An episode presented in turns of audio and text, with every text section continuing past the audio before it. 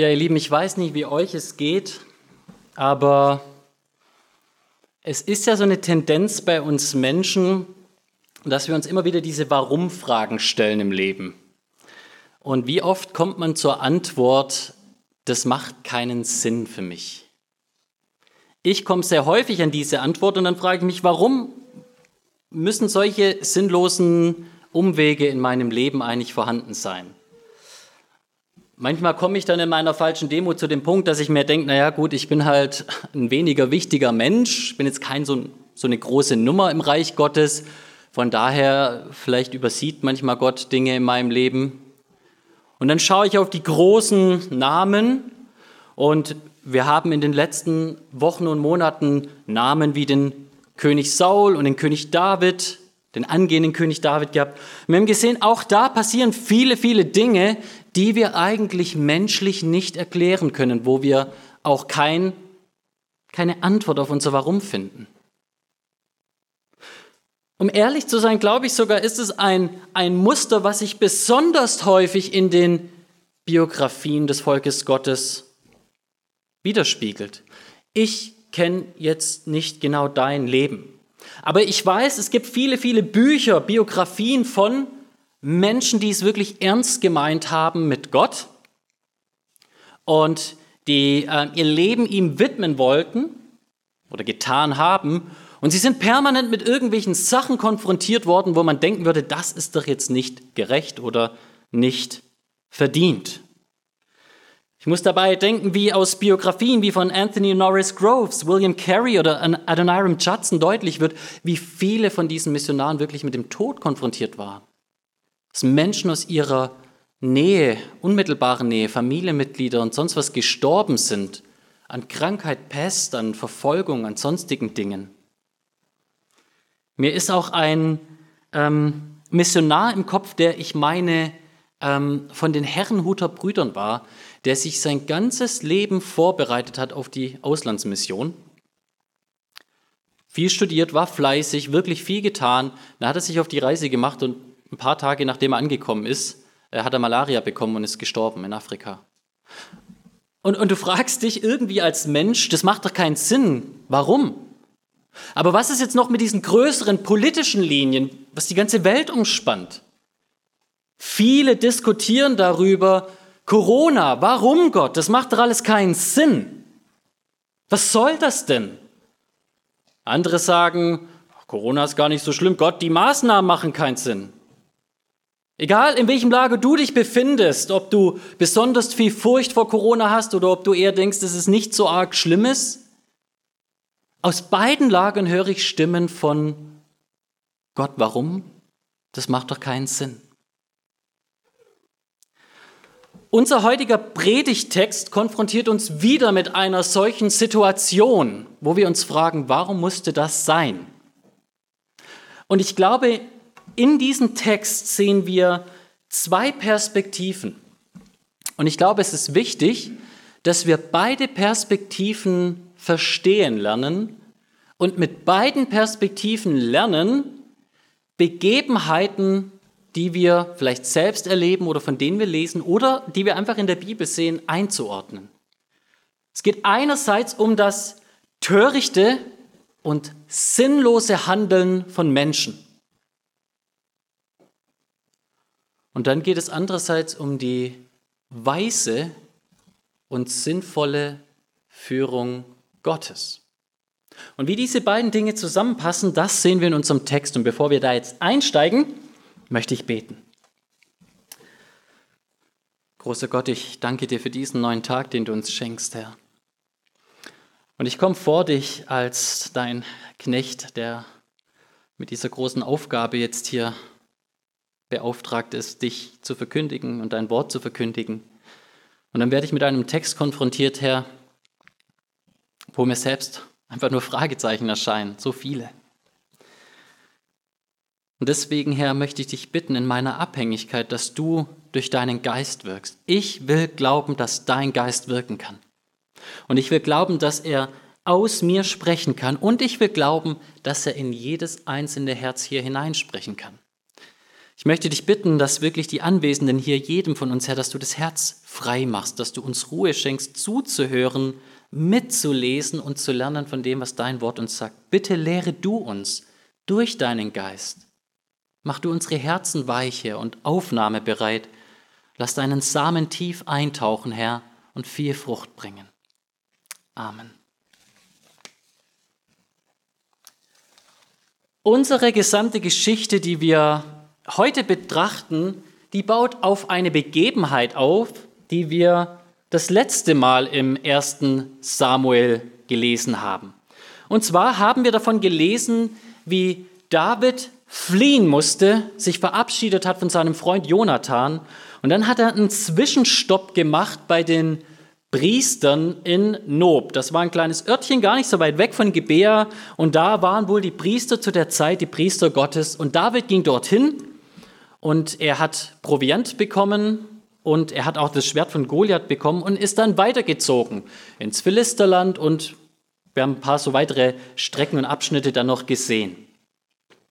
In diesen Text hineingewoben, schon voll, völlig unscheinbar. Und ich habe es nicht mal groß angesprochen. Es mag sein, dass es euch sogar gänzlich entgangen ist. Steht folgender Vers. Es war aber an jenem Tag ein Mann dort anwesend im Heiligtum vor dem Herrn abgesondert, nämlich einer von Sauls Dienern, ein Edomiter namens Doeg, der Aufseher der Hirten Sauls war. Wie in so einer kleinen Randnotiz wurde uns da berichtet von so einem Kerl, der quasi Saul gedient hat, der von Saul beauftragt war, der aus welchen Gründen auch immer dort abgestellt war im Tempel oder im, im Haus Gottes, im Heiligtum Gottes. Und äh, sonst wird nichts weiter über ihn gesagt. Wir, wir erfahren nichts mehr von diesem Mann bis zu unserem heutigen Text. David ist derweil schon weitergezogen. Aber hier begegnet er uns wieder. Und wo begegnet uns dieser Kerl? Und warum begegnet uns dieser Kerl? Unser Text rückt von Nob weg wieder nach Gebea. Und Gebea war quasi die königliche Residenz von Saul. Und hier wird uns als allererstes berichtet, dass Saul dort saß unter einer großen Tamariske auf einer Anhöhe, majestätisch königlich. Er hatte seinen Speer in der Hand, Zeichen seiner Macht. Und alle seine Knechte haben sich um ihn geschart. Und unter diesen Knechten war auch dieser besagte Doeg. Man könnte meinen, was uns hier berichtet wird von Saul, ist eigentlich ähm, einfach das Beste, was, was so passieren kann. Also das ist quasi königliches Leben, wie man sich es vorstellt. Unterm Baum, die Diener wedeln vielleicht noch, vielleicht kommt noch einer mit einer Traube, die anderen stehen rum, du hast dein Speer, alle schauen auf dich. Muss eigentlich unfassbar zufrieden und glücklich sein, dieser Mann die, zu diesem Zeitpunkt, oder? Da denkst du. Saul sieht seine Männer vor sich und alles, was aus ihm heraussprudelt, ist Zorn und Hass und Angst und Frust. Was sehen wir hier? Saul hat seine komplette Mannschaft vor sich und er regt sich darüber auf, dass ihm David entwischen konnte. Wie konnte das passieren? Logische Antwort. Wenn David einem so mächtigen König entwischen konnte, dann muss da doch irgendeine größere Intrige im Gange sein. Ein Putschversuch vielleicht. Und er sagt zu seinen Männern, ihr, ich habe euch doch alle aus meinem eigenen Stamm für diese hohen Positionen erwählt. Ihr seid doch Benjaminiter wie ich. Vetternwirtschaft par excellence. Glaubt ihr wirklich, dass David, dieser alte Judäer, dass der euch so reich segnen wird wie ich? Oder warum habt ihr euch alle gegen mich verschworen? Vers 8 sagt, keiner von euch hat mir gesagt, dass mein Sohn einen Bund mit dem Sohn Isais geschlossen hat. Keiner von euch kümmert es, dass mein Sohn meinen Sklaven gegen mich aufhetzt, sodass er mich verrät und mir auflauert, wie es jetzt offenbar ist. Saul scheint völlig übergeschnappt zu sein. Ihm sind völlig die Sicheren rausgebrannt. Er sitzt da vor all seinen Leuten, die er so reich beschenkt und gesegnet hat, mit hohen Ämtern. Und er glaubt allen Ernstens, dass diese Männer Teil sind von einer Intrige oder zumindest wussten von einer Intrige, die er zurückführt auf seinen Sohn Jonathan. Wir haben die Kapitel in den letzten Wochen gesehen von Jonathan und David. Und um es kurz zu machen, was uns aufgefallen ist und was später auch nochmal berichtet wird von David. Es gab keinen treueren Diener, den Saul jemals gehabt hat, als David dort an seinem Königshof. Der einzige, der ihm vielleicht noch Konkurrenz gemacht hat in Treue und Mut und Dienstbereitschaft, war sein Sohn Jonathan, der für ihn mit in die Schlachten gezogen ist, der immer treu zu seinem Vater war. Bis zu dem Zeitpunkt, als Sauls Liebe zu seinem Thron und demnach verbunden die Angst, diesen Thron zu verlieren, wie es ihm durch eine Prophezeiung gesagt wurde, dazu geführt hat, dass er David hasste und wider allen Vernunftgründen nun versucht hat, ihn, den Unschuldigen, zu töten. Saul sagt das. Und wir sehen jetzt darauf, die Antwort auf das, was hier Saul sagt, ist, nur Doeg antwortet. Und ich glaube, hier wird implizit mitgeteilt, dass alle anderen schweigen. Es kann sein, dass all die treuen, treuen Bediensteten schweigen, weil sie Angst hatten. Das glaube ich aber nicht. Denn etwas später in unserem Text sagt Saul zu all seinen Bediensteten, schlachte die Priester ab. Und wisst ihr was? Sie tun es nicht. Alle bis auf Doeg. Ich glaube nicht, dass die gesamte Gefolgschaft von Saul von Angst eingeschüchtert war, so dass sie schwiegen deshalb. Ich glaube, sie haben ihrem König zugehört und haben sich gedacht, der Typ ist wahnsinnig. Der Typ ist irre. Er redet davon, dass diese Intrige völlig offenbar ist, oder in manchen Übersetzungen heißt es, zutage liegt. Und all diese Bediensteten an seinem Hof stehen um ihn herum und denken, bist du bescheuert? David hat mehrmals sein Leben riskiert in Schlachten an der Front. David hat dir gedient, wenn dich ein böser Geist überkommen hat. Dein Sohn Jonathan war immer treu an deiner Seite. Der hätte dich verlassen können, als du damals bereit warst, ihn umzubringen. Und beide, David und Jonathan, sind beide geblieben. Allen war klar, was offenbar ist, ist, dass der König irgendwie nicht mehr ganz vernünftig denken kann. Sie schweigen alle, bis auf einer, Doeg. Und Doeg sagt, ich sah den Sohn Isais, ich sah diesen David, wie er zu Ahimelech ben Ahitub nach Nob kam. Und dort haben die Priester Gott für ihn befragt und haben ihm Proviant gegeben und dann auch noch das Schwert Goliaths. Und so wie das hier mitgeteilt wird, klingt es so, als ob Doeg auf diesen Zug aufspringt und seinen König bestätigt. Ja, Herr, ich habe ganz feste Indizien, die dich bestätigen darin. David kam her, David hat ein Schwert mitgenommen, ein Schwert gegen dich und deine Armee, böse Intrige, und er hat Proviant gekriegt. Interessant ist ja auch, dass von Doeg erwähnt wird dreimal im gesamten Text, dass er kein Jude war. Es scheint also jemand zu sein, ein Nachkomme Esaus, der eben nicht so in dieser frommen Linie drin war, der nicht im Hause Gottes stationiert war, weil er es wirklich ernst mit seinem Gott gemeint hat, sondern es war ein Heide, kann man sagen, ein Nachkomme Esaus, der eben dort von Saul stationiert war und der jetzt versucht, sich ein paar Strebersterne auf der Streberliste zu ergattern. Ich weiß nicht, ob ihr das auch noch kanntet von der Schulzeit. Früher bei mir gab es das immer so, so Strebersterne in der Grundschule, die man bekommen konnte, wenn man besonders toll war. Und da hat er sich herausgestellt, hat er gerade gehört, wie reich doch Saul die Benjaminiter gesegnet hat. Vielleicht würde er auch mich reich segnen, wenn ich ihm mal hier ein bisschen äh, Aufklärungsarbeit leiste und von David erzähle, dass er Proviant bekommen hat von den Priestern. Wir erinnern uns, dass David auf der Flucht war. David ist dahin gegangen, ähm, weil er nichts hatte. Er war einsam und verlassen, hat nur eine kleine Gefolgschaft gehabt. Er ist weitergezogen ins Land der Philister, ist aus Angst da wieder abgedreht, hat sich zwischenzeitlich mal in einer Höhle verkrochen, hat dann versucht, in Moab, einem anderen Nachbarland, Unterschlupf zu finden, um seine Familie zu retten. David war wirklich erbärmlich dran. Der hatte alles andere im Sinn, als Saul zu stürzen. Aber Doeg springt hier auf diesen Zug auf und verstärkt quasi diesen Narrativ, der in Sauls Kopf schon losgegangen ist, diese Geschichte von der Intrige.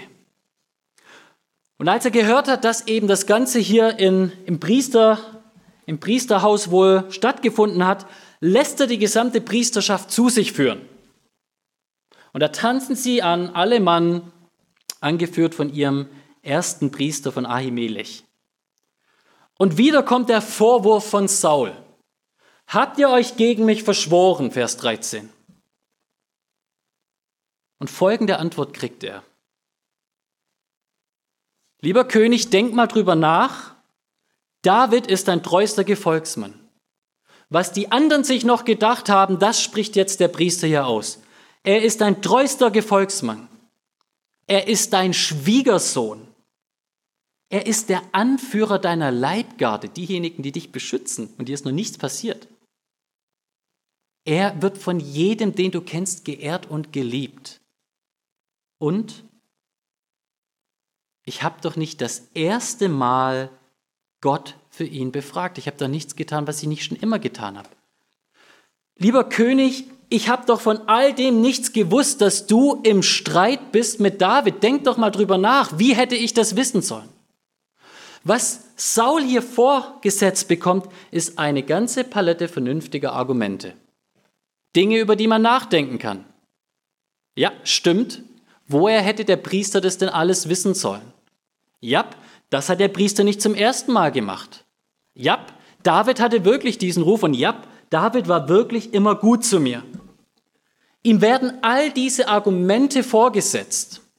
Und was würde man jetzt erwarten von einem vernünftig denkenden Menschen, wenn er mit der Wahrheit so stark konfrontiert wird? dass er zur Besinnung kommt, dass er einlenkt.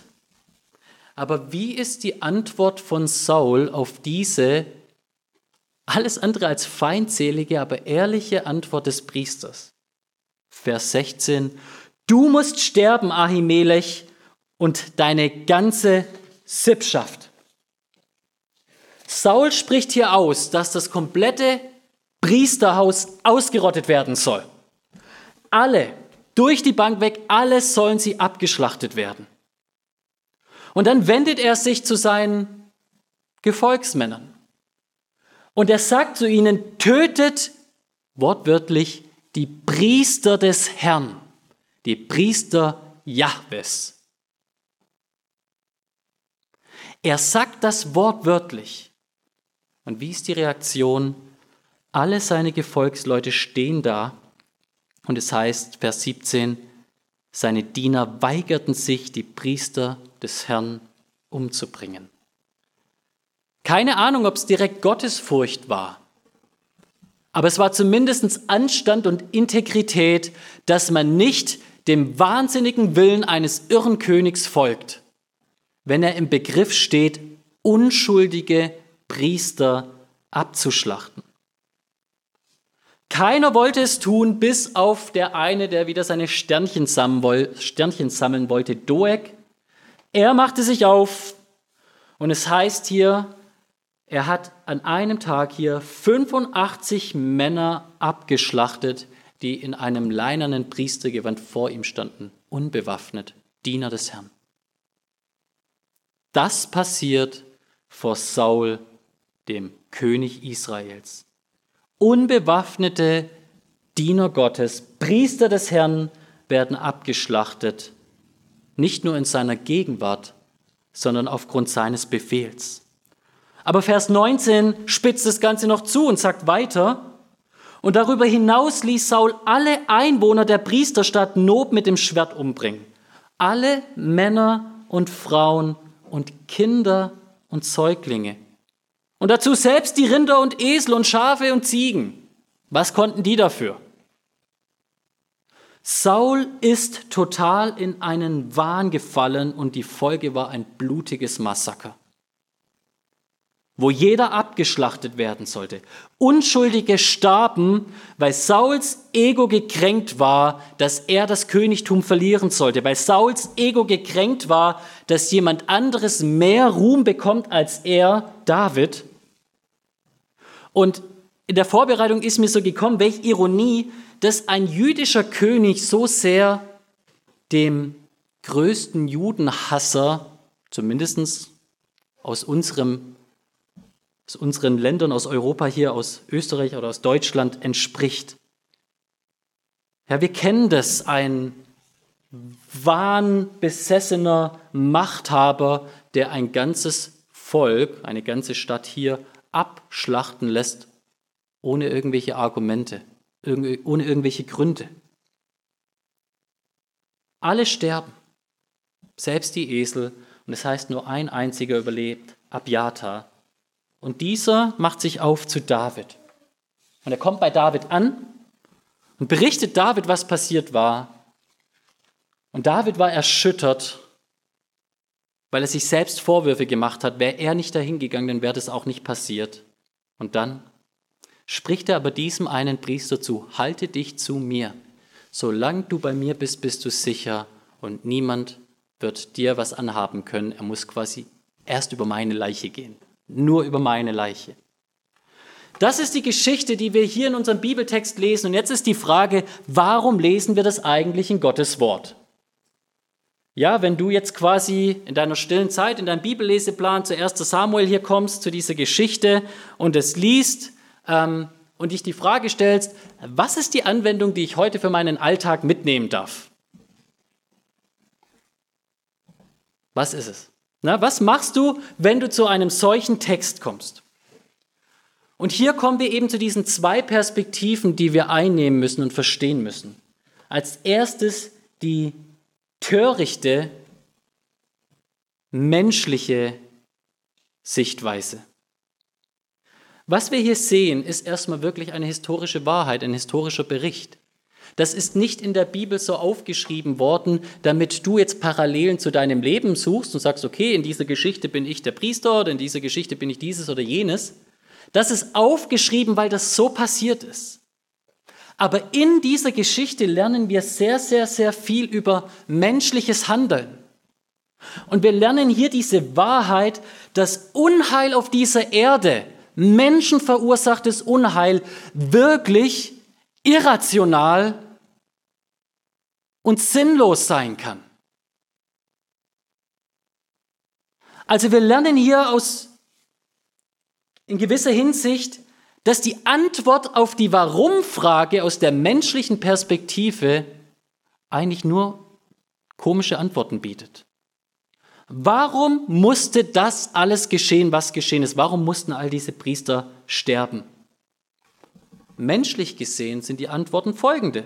Weil da jemand besessen war von irdischen Gütern, einem Königtum, alternativ vielleicht von irdischen Ideologien.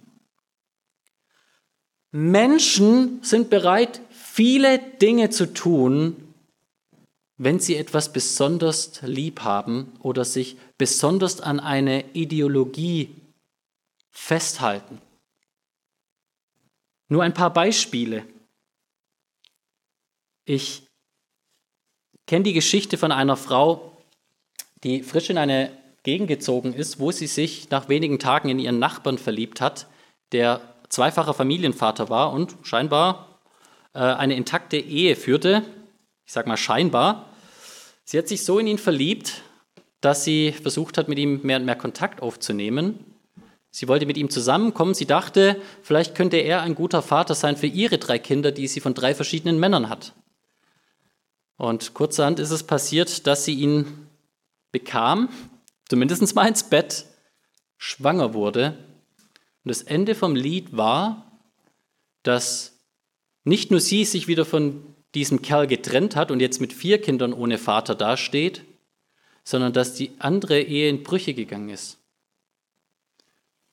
Die Frau und der Mann haben beide törichte Dinge getan, weil sie gewissen Begierden gefolgt sind.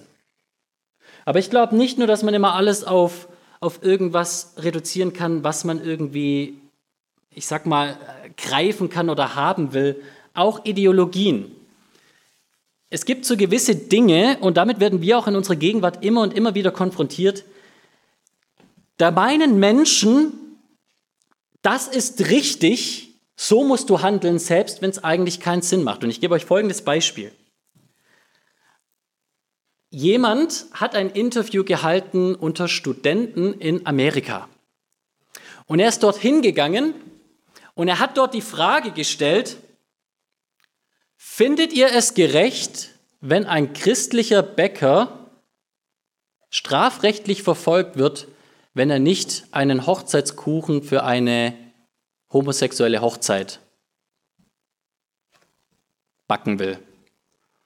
Und die Antwort war, natürlich, das darf doch nicht wahr sein. Also man kann doch nicht hier einfach einen Kuchen verwehren. Was fällt diesem Menschen ein, äh, nicht den Kuchen backen zu wollen aus seinem religiösen Denken heraus?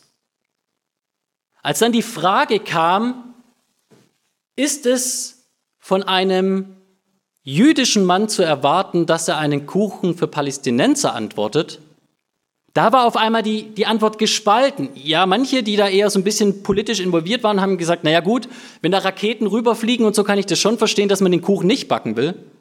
Dann kam die nächste Frage.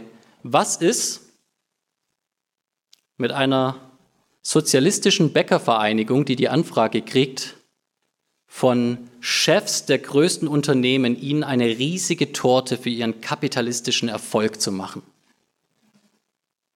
Und da haben sie gesagt, nein, weil sie würden ja gegen ihre Ideologie damit handeln, wenn sie quasi mit einem Kuchen diesen kapitalistischen Unfug befeuern.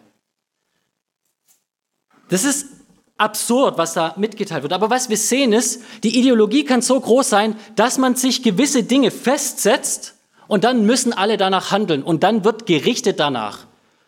Und ich habe dieses Beispiel genommen, weil das für uns so aktuell ist, weil es sehr gefährlich ist, was man aus glaubenstechnischen Beweggründen von sich gibt oder was man tut, wenn es um solche brisanten Themen geht, wie zum Beispiel gleichgeschlechtliche Sexualität, wie Abtreibung oder sonstige Themen. Man kann ideologisch besessen sein und daraus gehend Dinge tun, die nicht richtig sind, irrational handeln. Es gibt auch andere Punkte. Wir sehen hier bei Saul, dass er Angststörungen hatte. Er wollte sein Königtum nicht verlieren.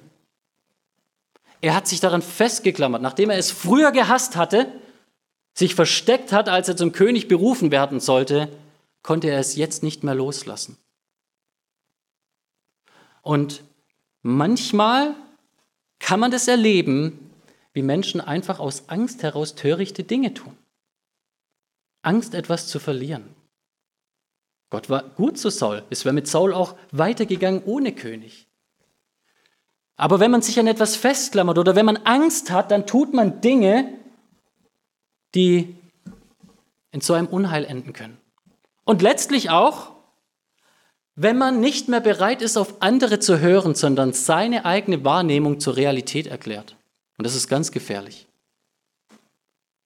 Wie viele Menschen haben in unserem Bibeltext versucht, Saul wiederzuspiegeln, dass er auf dem Holzpfad ist? Seine gesamte Belegschaft wollte seinen Befehl nicht ausführen, weil es Unsinn war. Er wurde konfrontiert mit den Worten der Priester, die einfach rationale, logische Argumente waren, die er selbst hätte nachvollziehen können. Aber er hat sich so auf sich selbst und seine Wahrnehmung versteift, dass er nicht mehr offen war zu hören. Und statt die objektive Realität galt nun die subjektive Wahrnehmung als Wirklichkeit. Warum erzähle ich das alles? Ich erzähle euch das alles, um einen einzigen Punkt zu machen. Sehr oft werden wir mit Dingen in diesem Leben konfrontiert, die tatsächlich keinen größeren Sinn ergeben, als dass jemand Angst hatte, als dass jemand begierig war, als dass jemand stur war. Und wenn wir uns mit dieser Warum-Frage beschäftigen, kann die uns so einnehmen, dass wir in unserem eigenen Leben auf der Stelle bleiben oder vielleicht in tiefes Unglück fallen, weil wir meinen, wir brauchen eine tiefe Antwort, wo es eigentlich keine tiefe Antwort gibt, wo es menschlich gesehen nur oberflächliche oder dumme Antworten gibt. Und es ist eine Riesenlektion, wenn wir die lernen aus diesem Bibeltext, dass diese Welt wirklich auch so läuft und funktioniert. Dann ist das etwas, was uns Ruhe und Freiheit geben kann, wenn diese Dinge kommen, weil wir einfach Dinge vielleicht lernen, besser hinzunehmen.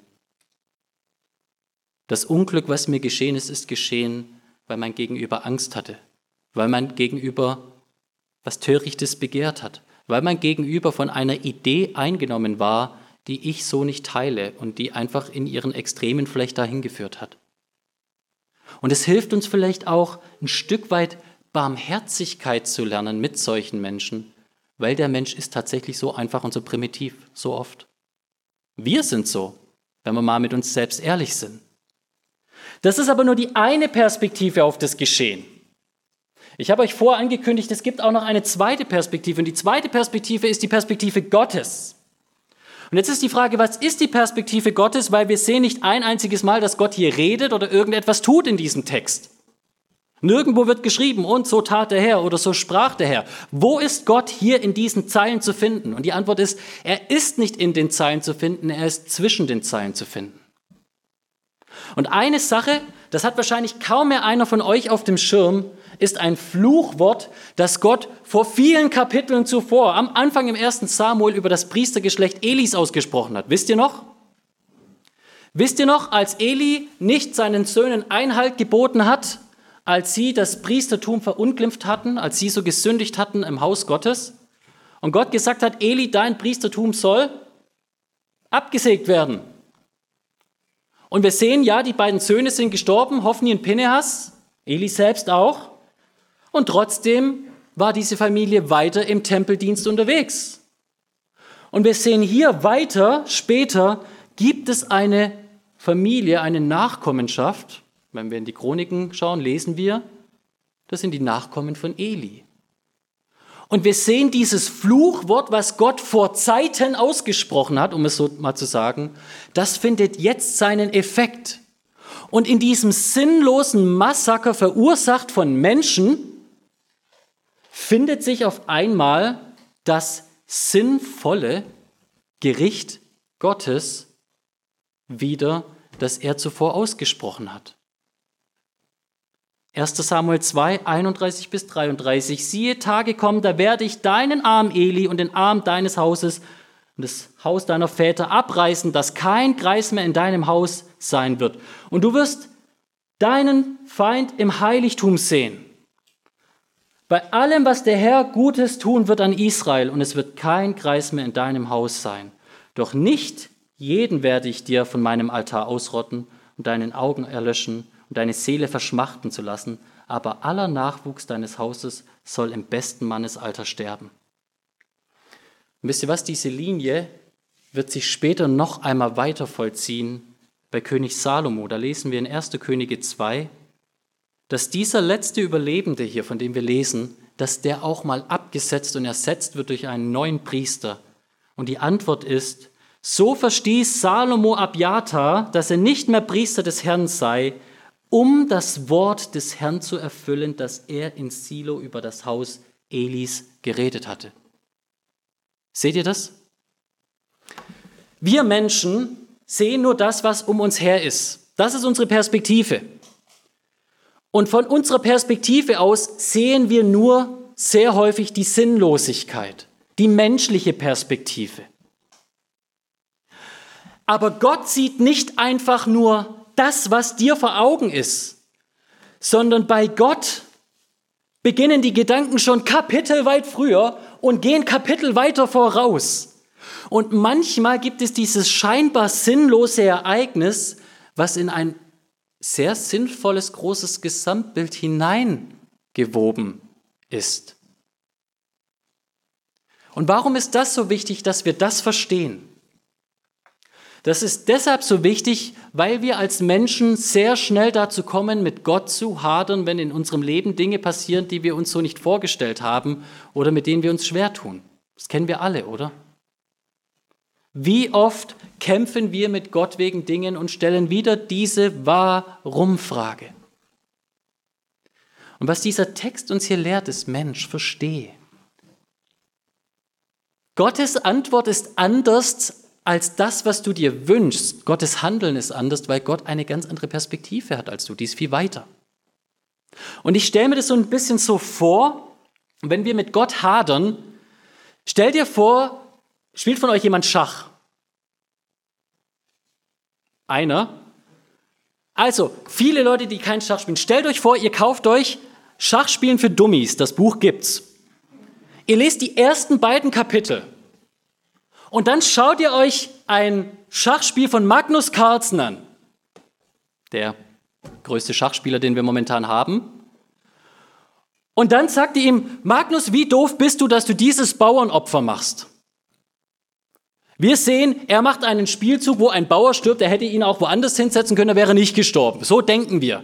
Und dann sagen wir, oh Magnus, du, wo hast denn du Schachspielen gelernt? Mensch, das habe ich dann in meinen zwei Kapiteln schon gelesen. Hätte ich doch anders spielen können. Und Magnus sagt, Junge, du hast keine Ahnung, ich denke 15 Schritte weit voraus. Mit diesem Bauernopfer habe ich diese und jene Region im Spielfeld freigestellt? Habe ich diese und jene Figur freigesetzt? Habe ich meinen Gegner dazu bewogen, seine Figur von hier wegzurücken, damit ich freien Zugang vielleicht später in zehn Schritten oder was auch immer zum König habe? Seht ihr, so spielt Gott Schach. Und wir spielen Schach wie nach einer halben Stunde Schachspielen für Dummies. Und alles, was ich euch versuche hier mitzuteilen, ist das. Ich will jetzt nicht dir in irgendeine Situation deines Lebens reinsprechen und sagen, ja, hier und da handelst du so. Aber ich will, dass du das grundsätzlich begreifst, dass das die Perspektiven sind. Der Mensch sieht, was vor Augen ist. Gott sieht alles. Gott hat viel größere Pläne. Gott hat viel größere Gedanken. Und bei Gott macht manchmal auch Unheil, das sinnlos ist, Sinn. Das heißt nicht, dass dieses Unheil von Gott kommt. Und gleichzeitig heißt es aber auch, dass dieses Unheil irgendwie völlig in Gottes Hand ist. Und wie passt das zusammen? Und meine Antwort ist, ich habe keine Ahnung. Ich habe irgendwann mal aufgehört, menschliche Verantwortung und Gottes Souveränität irgendwie logisch zusammenzubringen oder auseinander zu dividieren oder sonst was. Ich habe irgendwann mal damit aufgehört. Weil die Bibel berichtet mir hundertfach von Begebenheiten, wie Gott zum Beispiel heidnische Völker dafür richtet, dass sie Israel Unheil tun. Und gleichzeitig heißt es aber auch, dass sie Gottes Werkzeug sind, um Israel zu richten. Ich habe keine Ahnung, wie das zusammenpasst, aber ich weiß, dass die Bibel sagt, dass es bei Gott so ist und möglich ist. Und so hat also in Gottes Plan alles irgendwo auch seinen Sinn, einen großen Sinn. Das heißt nicht, dass wir den immer verstehen. Aber wenn wir diese Perspektive erfassen, wie die Perspektive der Sinnlosigkeit, ich glaube, dann lernen wir zu ruhen. Manchmal finde ich keine Antwort, kein, keine Antwort auf das Warum. Aber das Wissen darum, dass Gott eine Antwort hat, die vielleicht in andere Leben hineinspricht, mir passiert irgendetwas, was jemand anderes erfährt, den ich nicht mal kenne. Und dann passiert bei dem anderen irgendetwas, was ganz gut oder wie auch immer ist. Allein dieses Wissen, dass Gott so Schach spielt und dass er das auch in meinem Leben tut, das lehrt mich zu ruhen in den Wegen Gottes.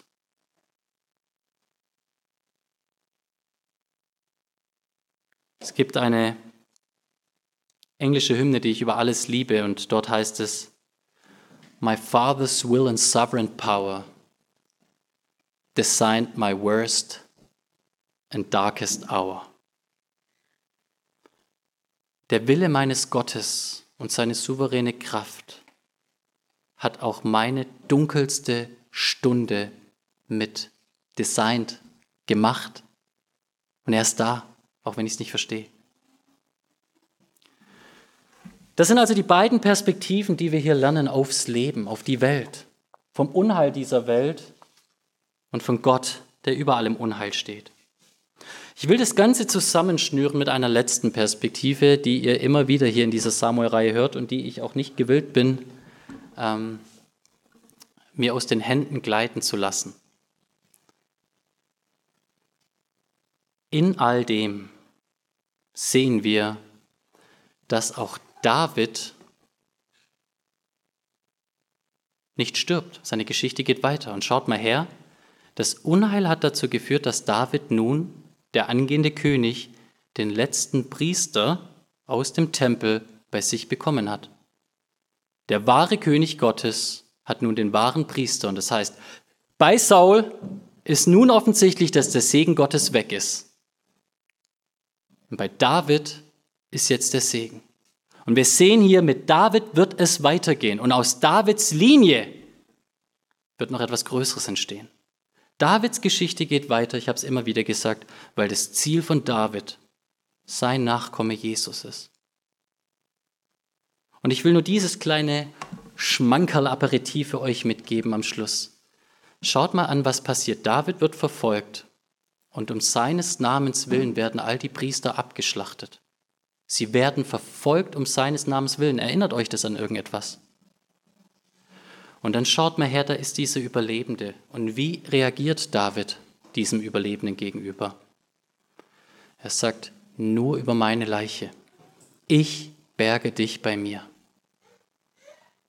Und mit diesen Gedanken will ich euch gehen lassen. Wenn ihr zu ihm gehört, dann ist er derjenige. Nicht dieser David, der wahre David, Jesus, der dir ins Leben spricht und sagt, ich bin bei dir und ich schütze dich. Und er verspricht nur nicht nur über meine Leiche, er sagt, ich habe meinen Leichnam gegeben.